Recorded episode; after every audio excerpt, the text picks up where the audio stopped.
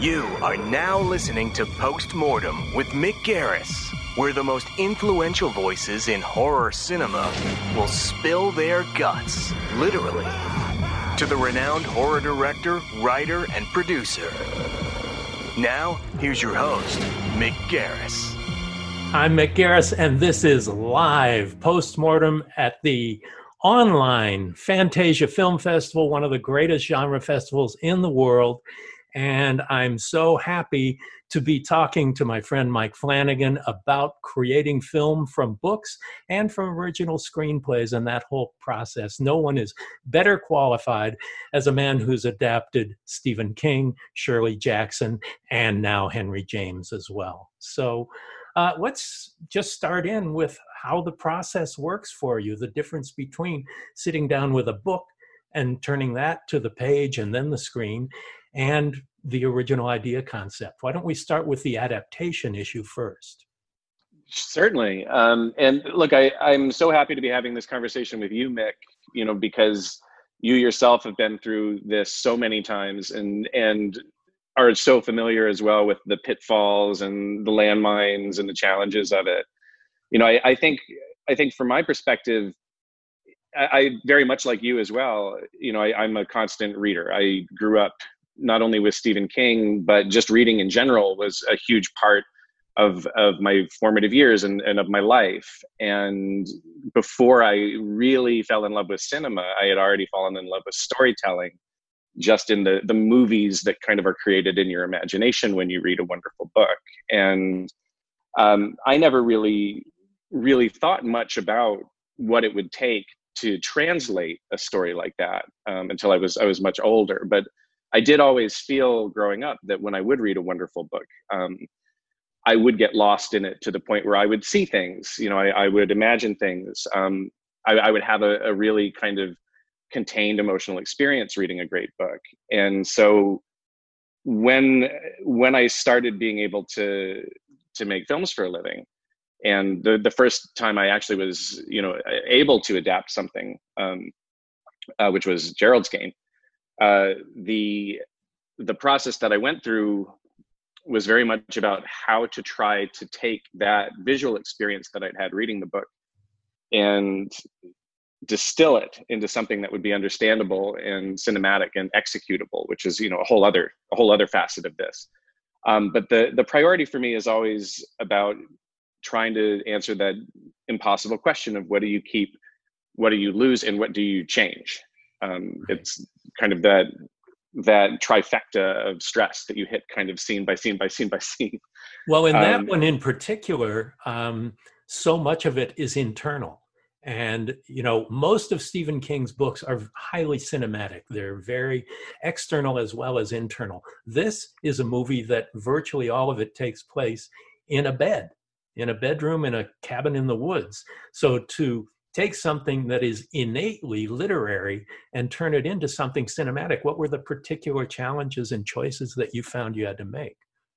Well in that particular story i mean as you said so much of it is just left inside the imagination of the protagonist you know? Um, where if you really imagine a, a straight adaptation of that it would have been uh, hours and hours of footage of carla gugino just thinking um, just kind of sitting there silently. And every now and then she would throw a word or two out there to kind of uh, to signpost where she was in the process. But the whole movie would just be something she experienced and an audience never could.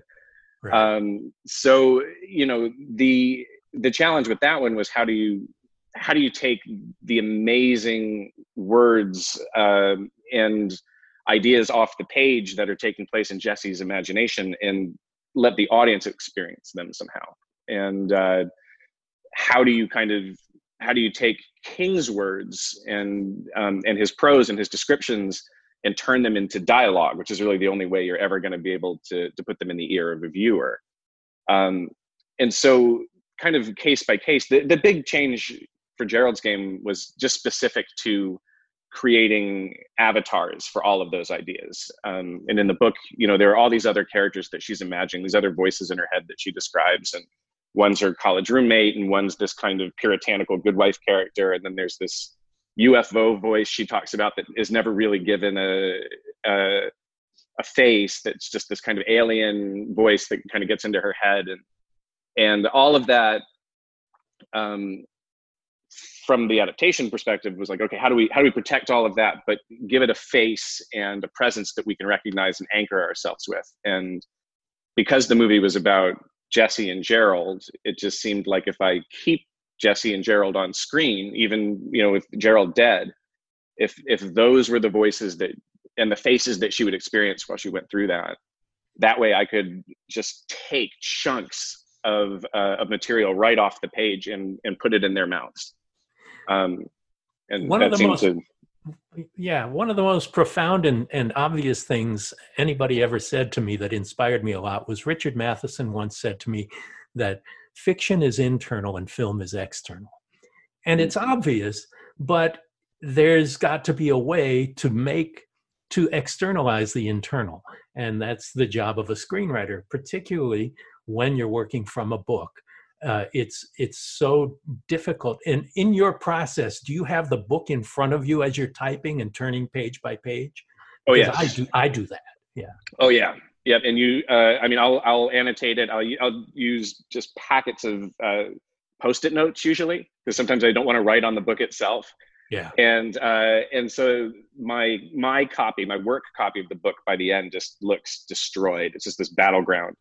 Um, but I, I do. I, I, go page by page, and I I'll indicate and highlight you know particular lines or just a, a couple of words here and there that I really want to make sure make it in. Um, and then other times I'll just kind of bracket something off and say I don't know how to get this idea uh, out there visually, so I need to try to find a new way to find it. Um, but yeah, I'll I'll basically kind of go page by page on the book, and then that'll turn into this sprawling outline um, and I'll start moving the stickies around and start having to sacrifice some. And, and every time I've tried it, the, the first draft is inevitably way too long. yes. um, it's just, just way too much stuff. And it, it, becomes this really sad experience of having to kind of let things go and, and say, well, that'll always, that'll always still be here in the book. Uh, exactly. And, yeah. Yeah. King makes King makes the great point when people say, "What did you think of them fucking up your book?" It's nobody fucked up my book. It's on the shelf and it's fine yeah. and it's yeah. in good health. The movie may not be a great movie or adaptation, but it is.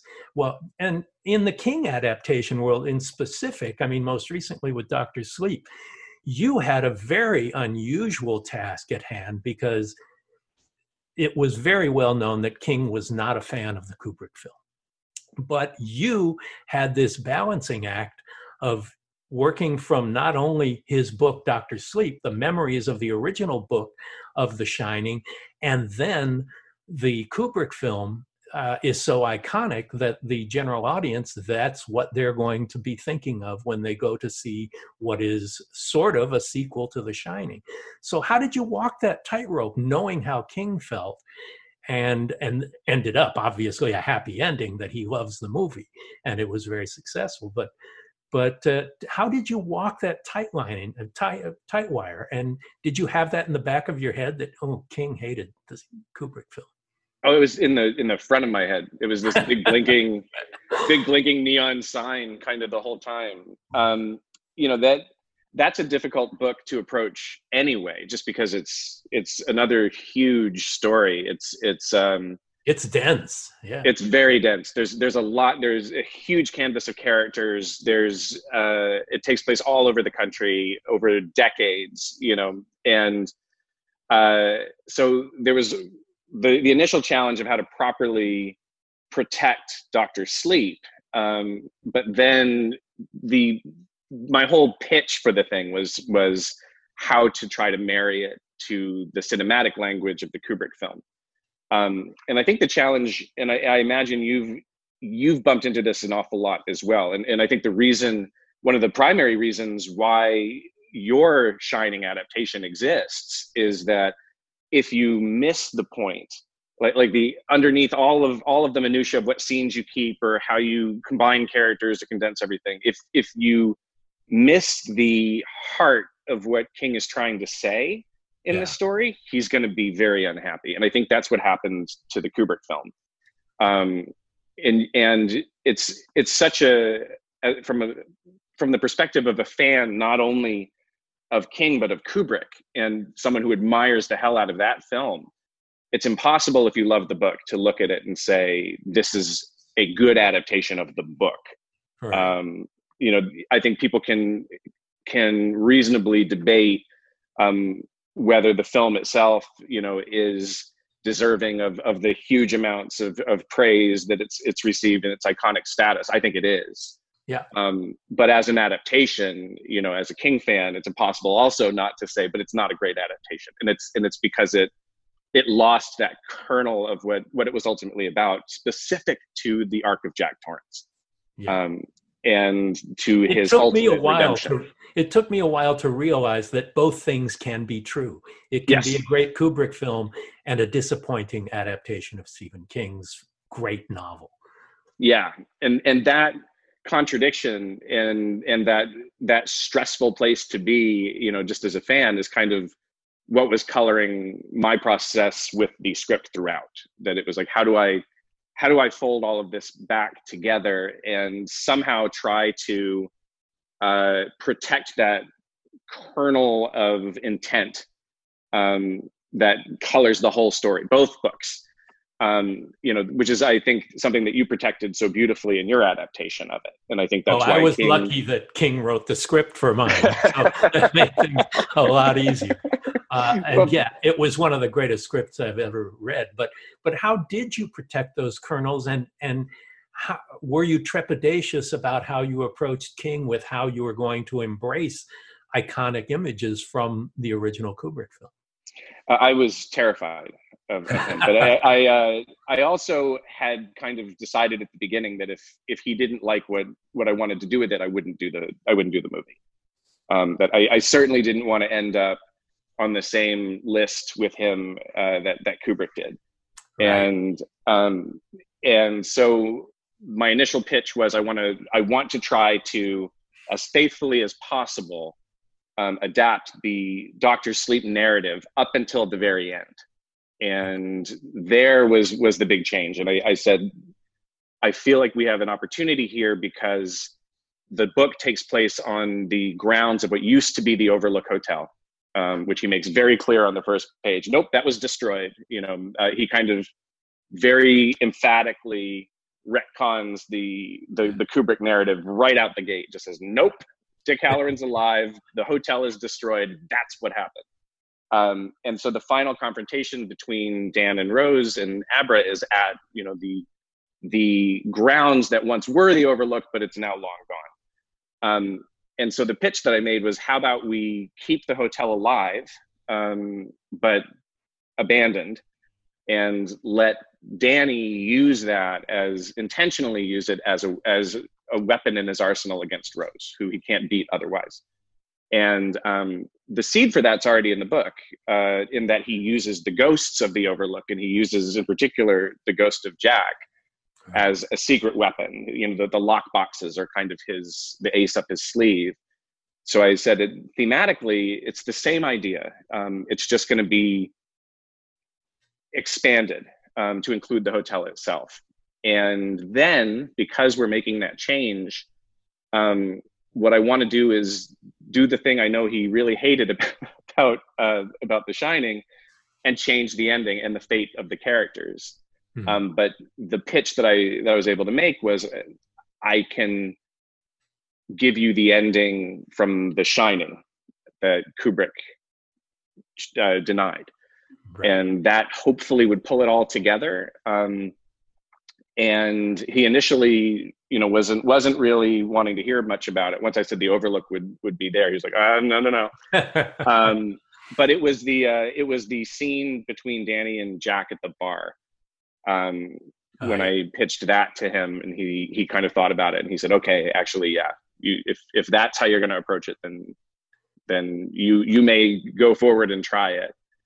Um, and uh, so I had it was a very weird thing because I had the book, I had Doctor Sleep open and had already ripped that to pieces and and you know pulled out all the all the material from that, and then I had the novel of The Shining open, and I'd done that as well to the back third.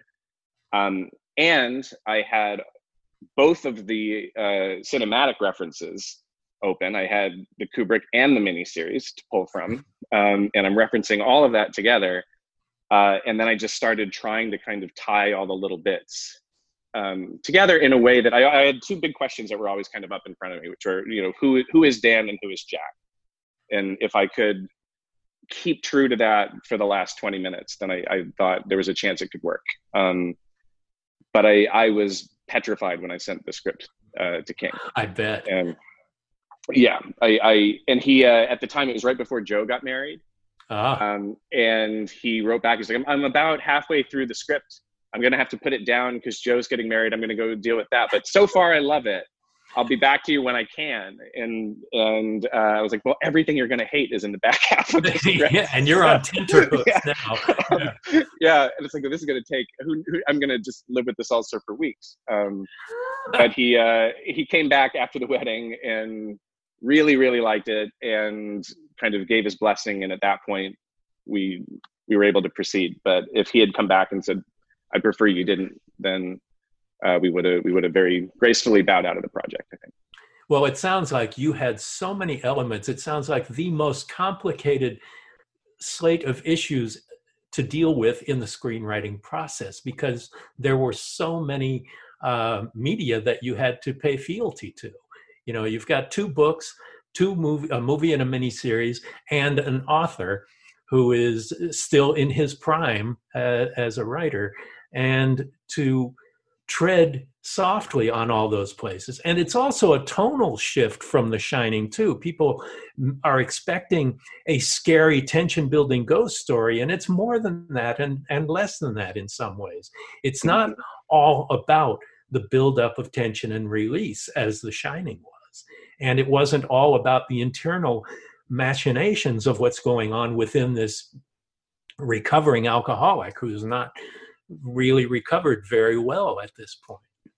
Yeah, it, the the books were so different, and that was something I loved because my expectations as a fan were were so upended when I when I first read the novel, and it, it made sense when I would look back at it and say if if The Shining is about uh, alcoholism and addiction, and Doctor Sleep is about recovery.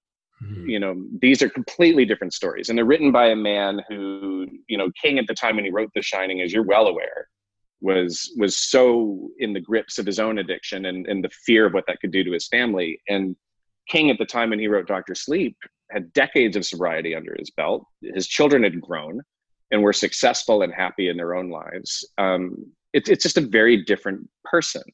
Yeah. And I what I love about that is that you know Danny Torrance is not Jack Torrance, and Doctor Sleep is not The Shining. Um, they're intrinsically linked, and Danny wouldn't be Danny if Jack hadn't been Jack. And right. Doctor Sleep's story is informed of The Shining and descended from The Shining, but it isn't just The Shining again. And um, I loved that. It, I do think it it made for a tonal uh, a bit of tonal whiplash for people especially who are unfamiliar with with both books and uh, who are only familiar with uh, with the the cinematic adaptations right. especially. the kubrick film particularly yeah yeah I, I think that i can i'm very sympathetic to how that's like wait there's there's uh, like this gang of vampires and people are flying over the earth and it's kind of like a superhero movie uh, it's, it's very you know it's not what what what you expect but that, that's kind of what i loved about the book. And that goes back to one of the the facets of adaptation that i think is really important which is that you aren't trying to take a piece of work and turn it into something else. Um, adaptation at its heart is you have to best express what that story actually is. You're just translating it into a different medium um, and the rules are different. Uh, the the available real estate for character development and and plot machinations is smaller because um, you just don't have as much time um, unless you're working in TV when and then all the all bets are off. But uh, you know that that's something that I think is really critical is if you approach a piece of material and say I want to take this book and I want to make it like something else. I want to if if it had been like how do we make doctor sleep as much like the shining as possible? And we get rid of all the vampires. We get rid of rose you know and we, we just have danny goes to a different hotel and he also goes crazy. You know I, there are all sorts of ways for it to go wrong. Um, trying to kind of protect what what the book actually is at its heart despite the changes you're required to make is is some of the some of the most fun you get to have um, in adaptation. And yeah so you also have something else to deal with though and that is audience expectations that you have to keep in mind and you have nods to the kubrick film but if you've read the book you know what to expect. If mm-hmm. you haven't read the book you're going to expect the continuing adventures of the torrance family and the overlook hotel and the ghosts of, of all of that. So how did you deal with those expectations? Did you pay attention to it in the marketing sense after the film was completed on how to deliver it to an audience because i remember the trailer the first teaser being very very evocative of that. Yeah no and that's something we we actually frankly lost a bit of sight of i think um, mm in retrospect. When when i was working on the script and when we were shooting the movie there was an awful lot of talk about how yes we're going to get to the shining and yes we're going to get to the overlook but it's at the end and in the meantime, we have to make sure that we fully service this story of Abra, Rose, and Dan, which could exist without any of that. Um, which in and of itself was was a like a five act story that needed to be serviced. So um, that was always really upfront. Was the shining connection at the end is is an inevitable connection, but that's not the focus, and that we needed to make sure the film stood up in a way that people who uh, the uninitiated with with uh, even the Kubrick Shining could still enjoy the film. Um, it had to be self-contained. Yeah, it did. It, it had to be able to to stand up on its own, whether you were familiar with The Shining or not. And if you were familiar with The Shining, we thought it would enhance the experience a great deal. Um, but we wanted it to make sense and still be enjoyable otherwise.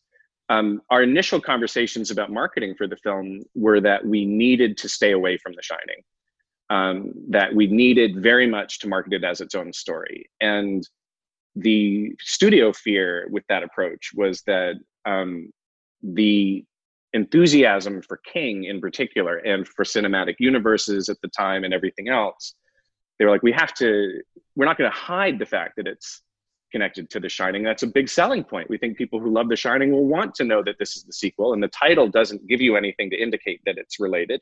So let's make sure that we put enough of that iconic imagery into the marketing materials um, that people will, the, the right people will be kind of caught by it.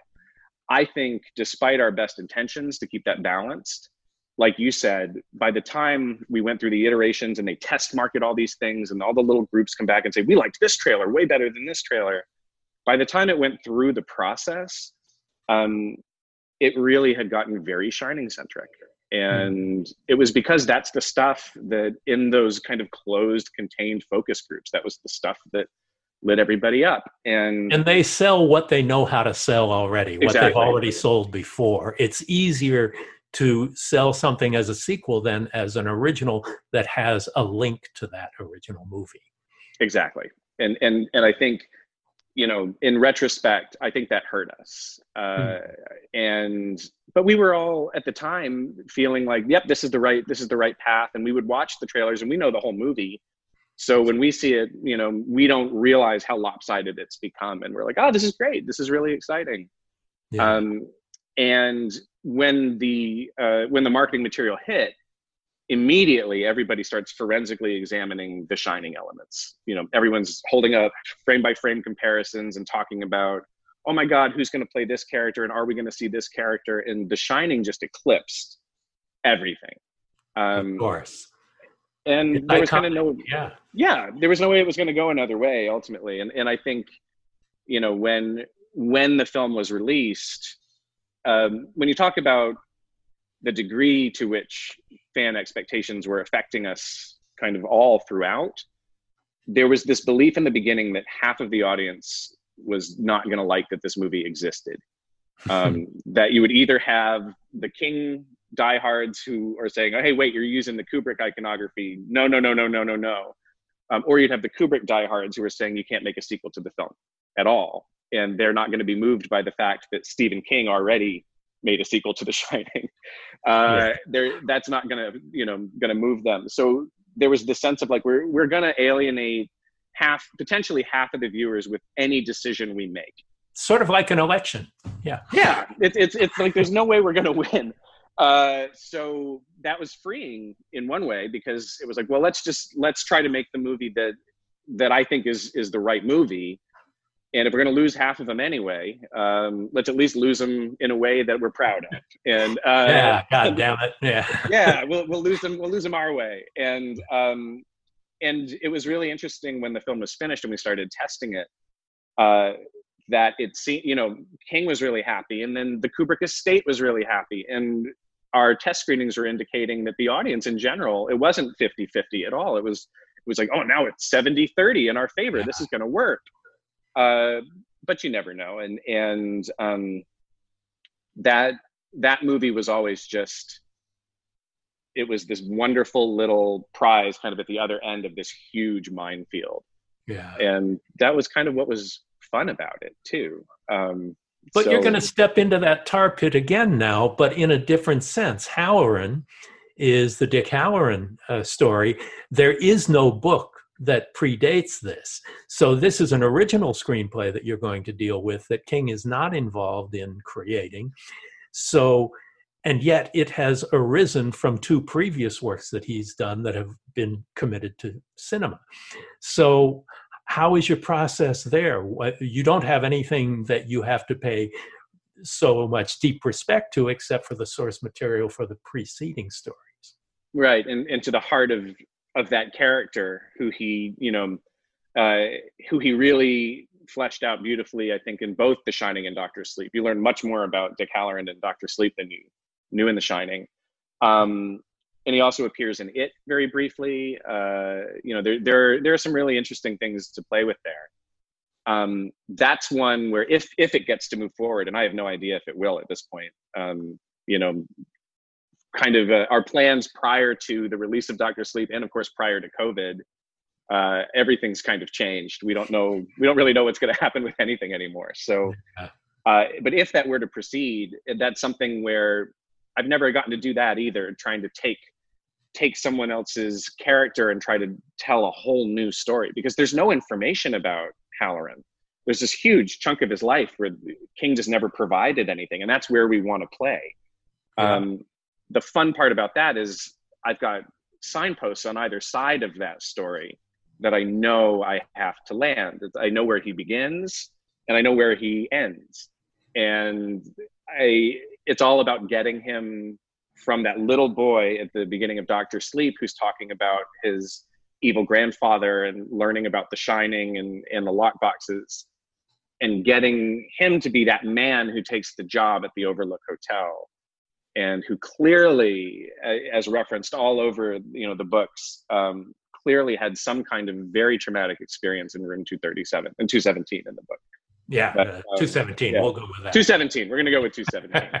um, but uh, but yeah, that's that that would be an incredible incredible job. I I don't know how to approach that. I do know that I would need to touch base with King constantly um, to make sure that that we're not messing up his character. Um, but it's also very freeing to not have a blue a blueprint already in front of you. Um, yes and to be able to have king as a resource is fantastic to keep you on track. Uh, is there an outline yet? Is there a script of any kind yet? Yeah there's there's a there's a thorough outline and i've got pieces of a script. Um, i don't know i i don't know if it'll go any further to be honest. Um, and the industry right now is in this really kind of amazing place of trying to figure out what is theatrical anymore uh, what kind of projects are they going to put the resources into? What does it mean to release a film theatrically? We're barely beginning to answer that question. Um, I think there's a lot of uncertainty and the the enthusiasm with which people would greenlight a project in the past that was already a very fraught process um, yeah. full of hesitations and no's. You know now it's it's it's just a different world. So I, I don't know what if anything will ever come of that of that project. Uh, i hope someday it it really gets uh, back on track because i really i really liked it. But um, i don't know what'll happen well moving from theatrical features then let's let's get into television and the haunting of hill house which is also an adaptation of something that had been filmed very successfully before. Uh, the Haunting is one of the great ghost stories on film of all time, but it's different in that you had a whole series. So you had an adaptation from a book, but then you had to create an entire universe that would carry throughout uh, several episodes of a show. And then that turns into a semi sequel of, uh, of The Haunting of Bly Manor, which comes from Henry James and The Turn of the Screw, another adaptation from a literary masterpiece that had been turned into a couple of really good movies. Um, but tell me how you go from the source material into creating an entire 10 episodes um, of television that feel united.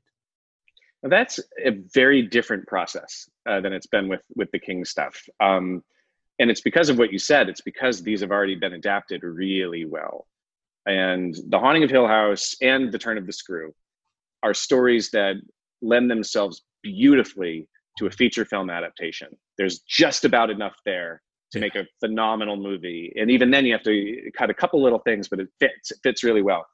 Um, and both of them have been made to near perfection. You know, I think uh, Robert Wise's adaptation of uh, The Haunting in '63 and Jack Clayton's The Innocents in '61. Brilliant. Spectacular. Uh, so there's a very different, and then you've got uh, you've got kind of failed adaptations as well. You've got adaptations of varying quality of, of both sources on stage, on screen, uh, you know, that go back decades. Yeah. So instead of this kind of completely uh, unknown terrain, which both Gerald's Game and, and Doctor Sleep were, this is really well worn ground. Um, and people have demonstrated how to do it well. People have, you know, clearly shown the pitfalls. In the case of The Haunting, there was the Jan de Bont film um, that really kind of showed like how how it can go wrong if you're if if you go down the wrong path. Yeah. and and so the priority is completely different because it's not about doing a straight adaptation anymore. That's already been done. And because it's a full season of television even if we did a perfect to the letter adaptation of the book we'd, we'd cover two episodes. Right. and then we'd have eight episodes of filler. So it's a completely different approach. And for that the initial process looks very much the same. I, I go through the book and I carve it up. Um, and it's about characters and moments and themes. And then you kind of put all the pieces up and it's like, all right, so these pieces, when properly assembled, will equal a movie. I need to make a, a 10 hour version of this. Um, let's remix everything. Let's uh, let's take all these pieces and try to build something new out of them. Um, and then that way, I can hopefully honor the source material, but do it in a way that's constantly surprising. And what I learned with Hill House was that it takes on a life of its own rather quickly. Um, that series, you know, the the the priority throughout was to try to protect the intention and the themes and the basic characterizations that Shirley Jackson had created. And by the time we got to the end of it, these new characters had kind of grown into their own. The this new storyline had created its own kind of gravity and tides, and um, ultimately, what it what it revealed was that we landed at a different place than the book landed um, which I know was upsetting to some of the some of the fans of the book, who especially oh, on the last line. A purist, yeah, yeah, yeah. That, of which there are there are many, yeah. and they they would come at they and I and they would say, oh, you changed the last line. Uh, you know, the uh, those who walked there were walked alone is now walked together, and it's like yes, yes, we did, uh, and it's because this story, um, that's where the characters drove it and it is different. Um, so the book is gen- is a launching pad for a series as opposed to a blueprint. You know, correct. Yes. Even in adapting, if it were just a single feature film, that would be more of your responsibility. Is why make a version of a book into a movie if you're going to throw everything out and change it? But if you're creating something that is going to live and become a living and breathing creature on its own as a 10 episode series, you have to break away and you have to Yeah, let it grow and you have to grow it. But in the case of this series, Haunting of Hill House, it's also remarkably cinematic um, in ways that are so external. Particularly, was it episode six that was all uh, one shot that just Yeah. Mostly one shot. It's phenomenal and it's integral to the storytelling. It's not just masturbating with cinema technique. Um, and tell me a little bit about that. How how you made that convey uh, storytelling in a, a hugely visual and cinematic sense, and the choices made for that. it's uh for this series in particular it's it's it's very challenging because in the source material you can put the book down and make a great argument that there was never anything supernatural happening um, which we knew from the beginning we didn't we didn't have that option you know? Um, that wasn't the show that uh, that netflix was going to order. They wanted a ghost story. Um, and and so that immediately pushes you out of the imagination and, and that inherent ambiguity into something more cinematic and into something that's going to be more visual. You know we we kind of knew we're not making it through the pilot without coming down on one side or the other of you know is there a supernatural presence at work in this show? And we had to say yes. Uh, but then okay so there are ghosts on the show. How do we handle them?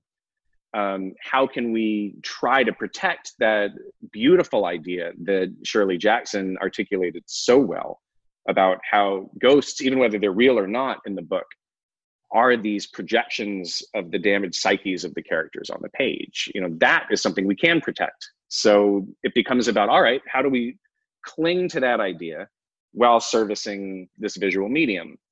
Um, and the choices are they kind of pop up one at a time. And by the the end of of the writers room you've made a few thousand of them. And all the pieces have kind of fallen into place at that point and then you just have to you just have to commit. It's too late to back up. And um, for me i this is my first time getting to work in television.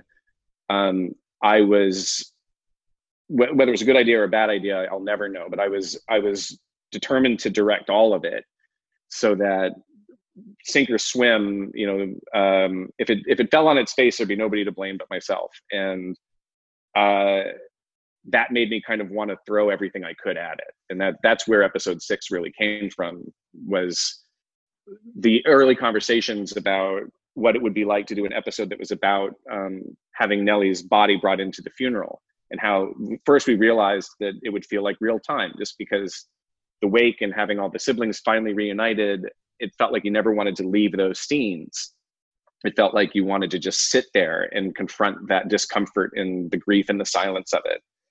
Uh, and then that very quickly gave rise to the idea that like you said when you when you want to go with a long uh, unbroken shot it can be showy it can be pointless. And this was one of those really rare opportunities where all the stars aligned where it worked for the characters it worked for the story it worked for the atmosphere of the episode. It was justified. And so then it was like all right how often in my career am i going to have justification to approach material like this um, it's worth it's worth the challenge of it and that episode almost killed all of us I bet. now I, will never do it again but uh, I've, But I've, you've I've done it. lesson. You've Yeah, done it. I- You made one of the great hours of television ever. I mean, it's pretty spectacular stuff, but also it's part of a consistent vision. The fact that you directed the whole series gave it a consistency that was a filmmaker's vision rather than a producer's vision. When you go into episodic television, uh, it has been my experience. uh, I've been lucky enough to be encouraged to bring my own sense of vision and style into the shows I've been a part of. But there, are, the priority of television series, they have a style and format they want you to fit. Yeah. So you didn't have to deal with that because this was your show and you directed the whole thing. And so you could take these stylistic adventures and be a part of what the whole series was about. yeah that's a that's a luxury i think um, i was very lucky in that uh, and it could have it could have gone really really wrong. And we didn't know until the show came out whether it had. I mean there, there was a sense kind of when the show was done and before it launched it was like i, I don't know if anyone's going to watch the show. Um, and then it premiered and everything and then it worked. yeah it, it worked. Uh, what's the difference in the writing process? This was your first time in a writer's room where yeah. there were more than just you or you and a collaborator. There's a whole organization around a big conference table it was strange. It was uh, it was uncomfortable at first. Um, I wasn't used to it, and it took me a while to kind of figure out uh, how to how to kind of be as open as possible to these other voices that are now at the table. Um, and what I learned when you've been the boss, you know. Yeah, well, it's it's really hard to do coming out of the indie world in particular, where where there's this sense that um, every project is about survival that you have to keep as much control over it as possible because if it goes south you don't get another chance potentially. And and so i had a real kind of desperate uh desperate sense of of having to kind of hold on to everything with both hands. But i learned very quickly in the room that what was happening was these fantastic ideas were coming out of it. And in the same way that i was looking at at shirley jackson's novel and kind of it was inspiring new things to pop up in my imagination. I had a table full of other people who were looking at the same thing and they were having these incredible moments of inspiration.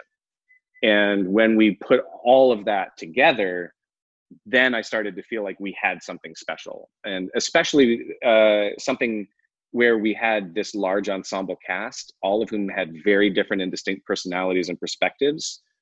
Different writers started to take ownership of different characters and um, it mm-hmm. was really beautiful to watch. You'd see people who said, "I really connect with Luke. I have a lot to say about that," um, and their voice became essential um, to the show. And then we all started to kind of pour our own experiences with death and with family and with loss. Um, and we would just tell each other stories about ourselves. And before you knew it, this whole table of people had kind of opened up, taken a very personal ownership of the material we were creating and it became a chorus instead of a solo. And that's what i love about writers rooms. Um, it, it takes you places you, you would be incapable of going by yourself because your vision is so limited by being singular um, that you you can't see things from other perspectives very easily especially when you're you have to keep your head down and you're just entrenched in this 10 hour story with all these moving parts, um, perspective becomes critical, and you get so lost in that. Um, so it's it's something that uh, it's something that that worked out beautifully in in this case, and that we carried over into Bly Manor and into Midnight Mass and and into all the all the other television that that uh, that I'm lucky enough to be working on. Um, it it became something too where we could check each other because uh, the mission statements we'd write up at the very beginning, which is, you know, we want to celebrate the haunting of Hill House. We want to celebrate Shirley Jackson. The changes we make, we want to make with love um, for the for the original material. We could put all that up, and there were sounding boards. There were safety valves. Uh, if we ever got to the point where one or any of us were running too far off of those mission statements, there were other people to help keep us all in check and it's to kind really of pull it back. A, it's great to have a team that's yeah. all on the same side. You know, it's it it also helps in battles with networks. Although Netflix doesn't seem to be that uh, battle oriented compared to some of the broadcast networks. Certainly not compared to to uh, I've heard horror stories for sure. Netflix is, has been very uh, very supportive creatively. Um, that doesn't mean they aren't nervous about things or that sometimes like you said it takes the weight of a room with conviction about an idea to be able to talk them into something they don't understand right away or don't uh, necessarily want to want to risk. And episode six was a huge lightning rod for that. It was part of the original pitch. And as we got closer through it um, the room was determined that we could make it work and then the cost of that episode is very different from the cost of the other episodes and you have to start rehearsing it six months in advance you have to build the set to accommodate it it's all this stuff and sooner or later it's inevitable that when you hold up the the price tag of that episode and the reality of putting the production on hiatus to rehearse it that someone up the chain is going to say, "Do we have to do this?" Um, it would be way, way better to just play it safe and just treat it like a normal episode. And in that case, we had not only you know the writers, the actors at that point who had committed to the idea, but also Netflix themselves were the ones who stood up and said, "We bought the show with this episode, promised we we demand that you guys deliver what was given to us. And that quashed you know any question marks coming from from various places about it. So um what a treat yeah. For you and for the audience you know it, it, it's it's very special now you've done adaptations in many different voices. Stephen King is nowhere, nothing like Shirley Jackson is nothing like Henry James. So tell me about how your your process into getting into these different creative minds and where they came from, and translating them to the screen. How, is there a difference in how you approach these things? There very much is. Um, part of it initially, it's about just kind of immersing yourself in the language that of the author that you're you're trying to adapt. So with King, that's pretty easy just because I I do that in my daily life. I'm always reading King. Um, with Shirley Jackson, it was tougher, and uh, with Henry James, it's particularly difficult because um, his language is not something that's as easy to relate to for a contemporary uh, reader or viewer, and certainly not easy to adapt. But the weird thing about the three of them is that there are connections. And I can see, um, having really gotten, you know, to open the hood on, on all of this, I can see how Stephen King is influenced by Shirley Jackson. And I can see how Shirley Jackson is influenced by Henry James. And they're clearly very aware of each other's work. And, and uh, I think Shirley Jackson's work influenced King at a very young age and has really burrowed in. And similarly, I think it's clear that Henry James's work found its way into Shirley Jackson's imagination. So you start to feel the echoes and the way they're building off each other and riffing off each other. And that's really delightful.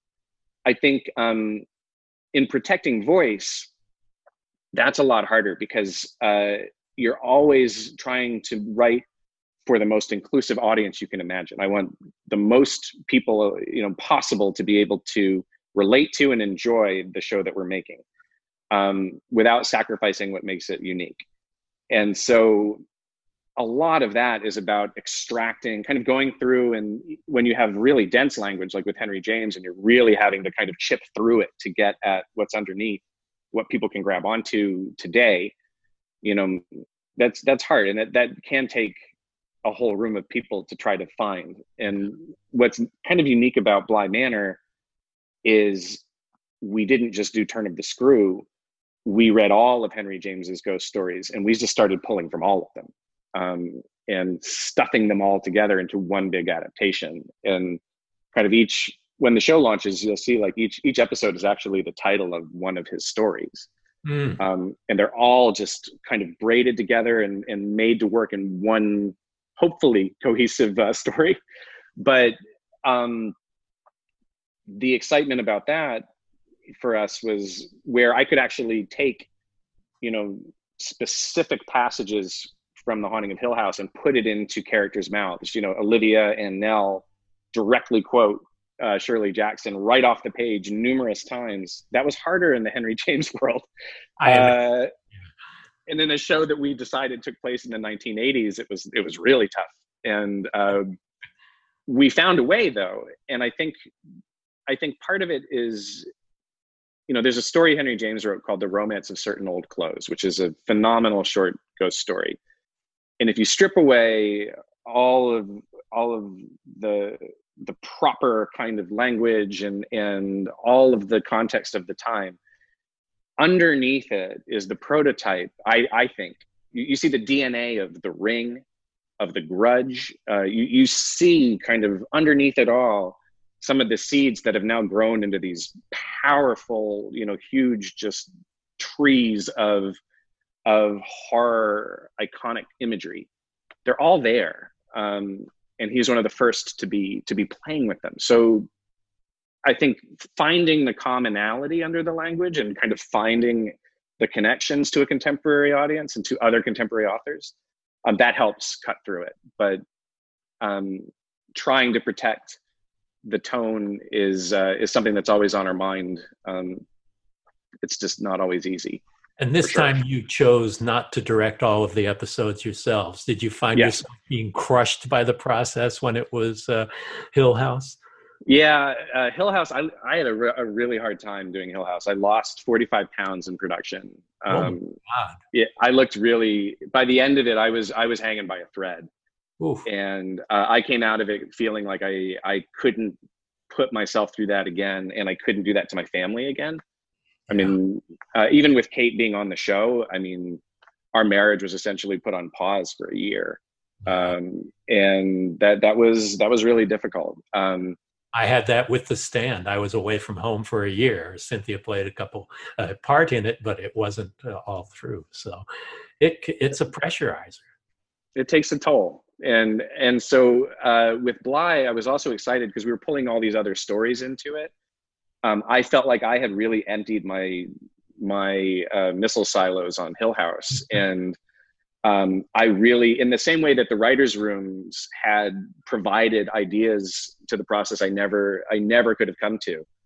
Uh, I thought it would be wonderful to bring in some additional voices um, and some uh, some additional visions um, to help tell the story. And the challenge there became how to, when you talk about consistency of tone and intent, yeah. how do we make this season that now has multiple authors um, feel like one story. And that that was a fun new challenge. That was just as as daunting at times as directing all of it myself just trying to keep keep the various trains of the of of you know, the cars of the train on the tracks. And, uh, and that was discouraging without discouraging the creative input of the different filmmakers correct. stylistic flourishes. And not making them feel like i'm just kind of sitting over their shoulder going like oh that's that's that's what you're going to do. You know, no, that, we used that, um, 35 yeah. millimeter lens for this. Yeah. Uh, yeah, that was that was hard to learn. I think uh, learn for me to learn how to really step back and, and to stay offset uh, when it was important to stay offset. You know, to to be nearby uh, if needed, but to just say I'm the executive producer and that's enough. And I need to I need to create an environment for the directors to do their best work um, that was the that was the challenge of, of Bly. Yeah, that's and, why you hired them. Yeah, yeah, and, and, they they were all filmmakers who came from the feature world, um, who had done uh, films that I loved, that were character forward and emotionally resonant, and I I I was already confident that we were on a close enough wavelength um, that they could they could execute this material. And the season now that it's done, it it worked. Um, I think uh, we'll I guess we'll see. But uh, we'll see soon. But it's but, it's weird because then the next one I'm doing mid I'm in Vancouver now doing Midnight Mass, which is an original, and that one I'm directing all of again. So I've, wow. I've learned nothing. Um, yeah, but, you forget after a while. You've got a series in between where you didn't do it. You'll find out again. Yeah, it'll just go back and forth for the rest of my life until until it kills me. Um, well, before we get into uh, some of the audience questions that we're getting, um, what are some of your favorite film adaptations that have come from books? Oh, wow. Um, well, I mean, immediately the ones I'm the most familiar with uh, I, are the ones we've already talked about the, the Innocents, uh, The Haunting. Um, I've now dissected those movies so profoundly uh, that I, I, feel like I know them back and forth. The Shining. Um, I love uh, uh, the Shawshank Redemption. Uh, is just one that the riches of that adaptation kind of reveal themselves every time I see it. Um, there and there are so many King adaptations. One of the most formative ones for me growing up was The Stand. Uh, you may have heard of. Um, I, have seen it. Yeah. Yeah, I, I bet you have. Uh, and and that that was a profoundly influential uh, thing for me as as a young as a young constant reader coming up and seeing what could be done to take a story that large and, and impossible to wrap your head around and, and translating it to in that case the small screen uh, at, at, least in my house it was small Well, uh, especially then, they were all small in the four by three uh, ratio. Yeah. But though now I've seen the Blu-ray and I've seen it projected, and it makes me it makes me very happy to see it nice and big. Such a beautiful yeah. job of restoring that. It, it, looks better than it ever has. Well, let's uh, take a look at some of the questions. I have not seen any of them yet. Uh, they're on a screen. Yes. Um, the first one is from Dave Thorpe, who says, You've talked before about how a moment in Fraggle Rock scared you as a kid and even influence absentia. Now, as a father, is there anything your kids have been scared of that has influenced your horror filmmaking? That's a great question. Um, yes. Uh, it's it's amazing. You know, I, I have three kids. Um, my oldest is almost ten, wow. and he uh, the things that scared him starting when he was very young are very surprising to me. Um, he'll sometimes describe nightmares to me that he has. Uh, there was one he talked about where a man was floating, and he would just say it's it's the floating man, and so that found its way into the haunting of Hill House. Um, you know, it. I, I, feel horribly opportunistic saying this, but um, anything I can kind of mine from the imaginations of my kids, mm-hmm. if I mm-hmm. have that chance, I will, because kids um, kids understand fear in a way that we lose as adults. We we tend to narrow our imagination as we get older.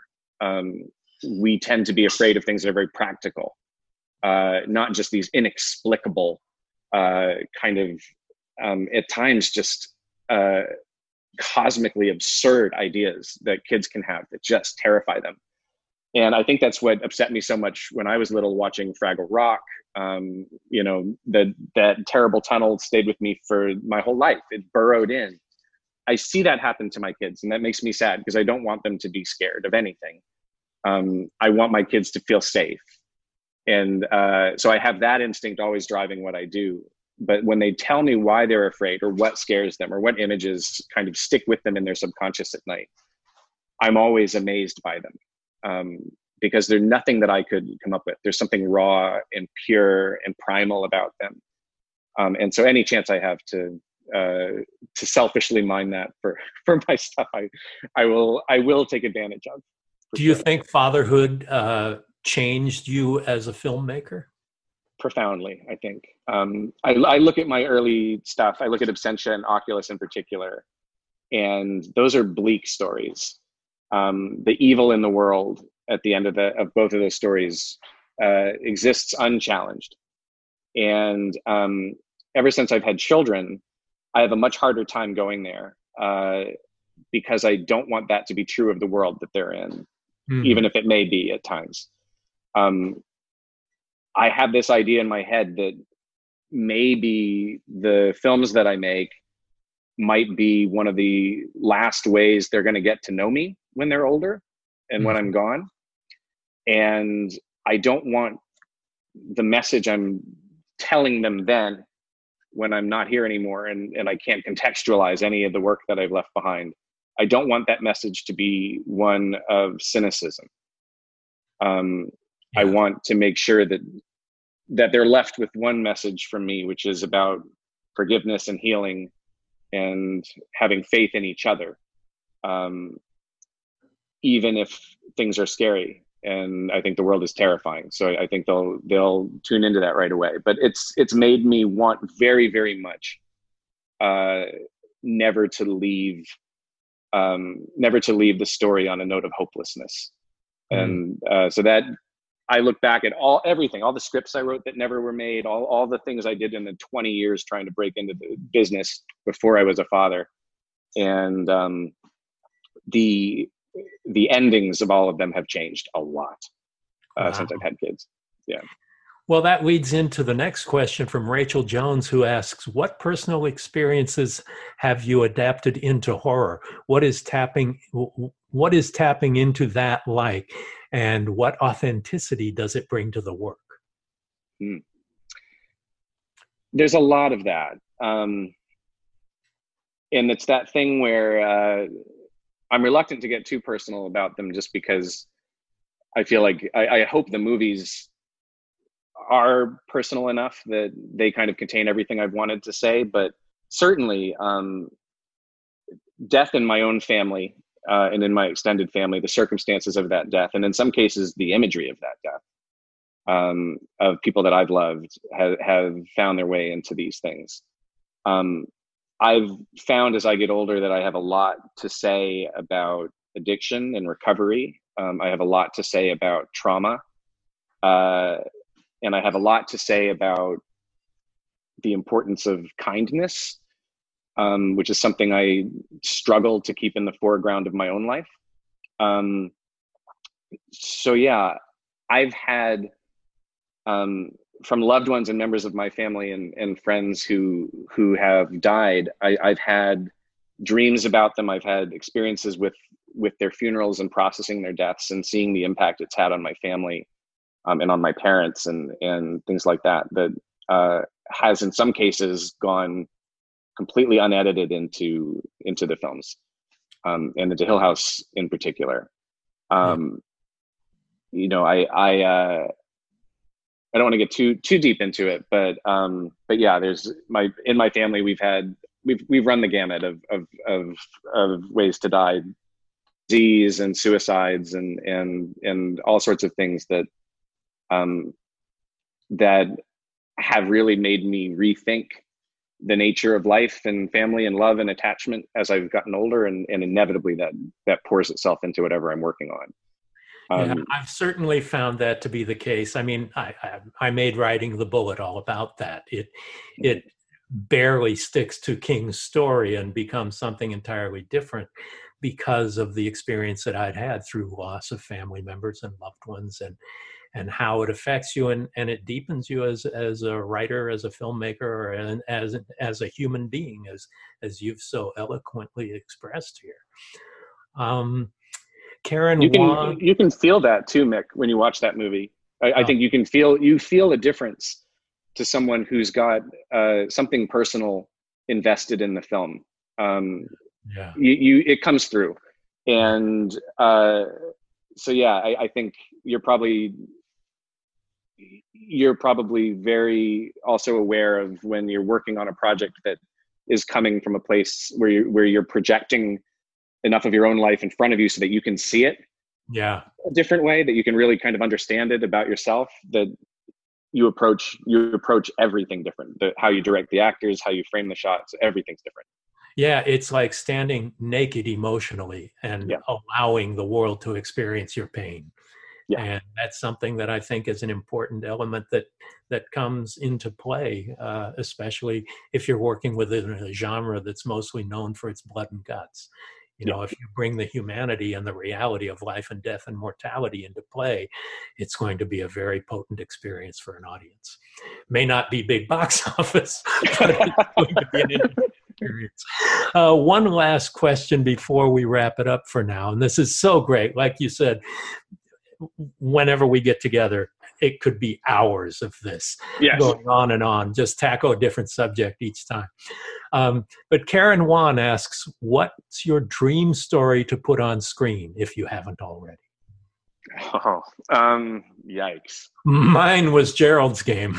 I, I, will never not feel bad about that. that no, no, a... no, no, don't. I'm glad you did it because you did it great um, that was when when uh, when we first met.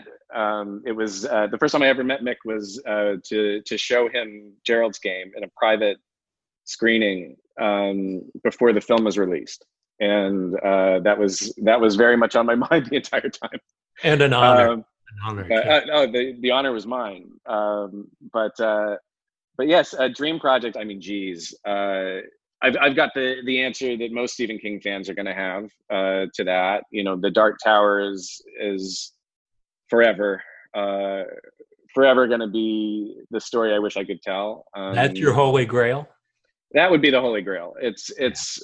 I mean, talk about an adaptation challenge. Yeah. Uh, but it's also so many people have so many very talented people as well have have poured so much time and and uh, and heart and soul and blood, sweat and tears trying to crack that. Yeah. Um, I adapted you know, the Talisman into a two part, oh. four hour, and it's one of my favorite scripts. It never got made. It was going to be, it was for Amblin, and, you know, it was just too many expensive elements like King and Steven Spielberg and Frank Marshall and Kathy Kennedy.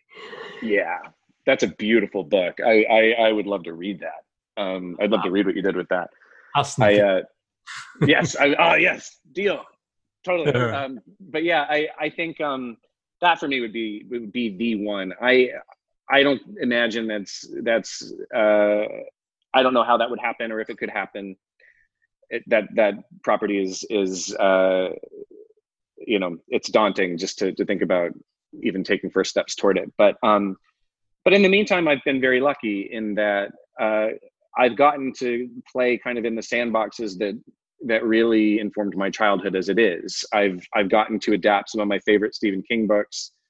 Um, you know, I I uh, I'm working on another one. Uh, again, I don't know where it'll go, but I adore revival, and that's that's a whole other chapter and and the closest to like a viciously cynical ending that I think yeah. I'm capable of. I have to kind of I, I, can I can justify that one just because that's what he did. So you know I have to protect it. um, but uh, you know I, I growing up my favorite authors were um, Stephen King and Christopher Pike. I'm doing a Christopher Pike show too wow. for Netflix. Yeah, it's it's it's such a, a delight. I had, I had adapted uh, unauthorized uh, in college. I wrote a, an adaptation of Christopher Pike's The Midnight Club, mm. and sent it to his agents, and they sent me a cease and desist letter. and, uh, yeah, at least I, I got in the door, and now you know the Midnight Club is is the title of the show, and and I kind of like what, what we did with Henry James. I, I have been lucky enough that he's given us just an arsenal of his books. So um, that was a dream of mine for a long time, and that's all come true. So I I um I have no complaints when it comes to the dream project thing kind of each more than once in my life stepping onto set i've said this is my dream project. Uh, that's already happened so how many um, people can say that? I mean i can say I, I did the stand in the shining and i had a bag of bones and you know it's like what is there to aspire to after that? You know? yeah you, you kind of hit I, I remember there was this point at the end of 2019 where i was in the colorado lounge and we i i'd taken a lap around the overlook on we had a, a adult size big wheel. Um, and i said to someone uh, my my uh, my producing partner trevor macy who's been with me at, at, every turn of this this journey going back to oculus you know i, I said you know we we started um, last year. This would have been yeah i was like we we started the year in in hill house and ended it in the overlook hotel. I mean how uh, just as a horror literature fan i i don't know that I ever am allowed to complain about anything ever again. So it's true. You you can't. You always yeah. have to have a smile on your face for the rest of your life. Yes, yes, indeed. Mike Flanagan, thank you so much for joining us here and for being live at the Fantasia Film Festival and for all the people who are with us live. Um, it's just great. Thank you so much and can't wait to get together soon once the world heals a little bit more. Yes, it is always such a pleasure to see you, my friend, and such a pleasure to be part of Fantasia, which we were talking right before this started. Uh, you know, Fantasia premiered Absentia, um, and I, I was able to attend Fantasia for the first time uh, just before my career became a thing, and I've always been so grateful uh, to have been part of this amazing festival over the years, and for the for the for the incredible kind of career starting uh, boost that it gave me. So to be here and talking to you uh, and uh, seeing Mitch, and this has just been a real a real delight. So yeah, thank you so much. Able, I was able to world premiere Riding the Bullet and Nightmare Cinema at Fantasia, and such a such a great place to be, and so much fun to be here together with friends. Thanks yes. again, everybody. Thank you.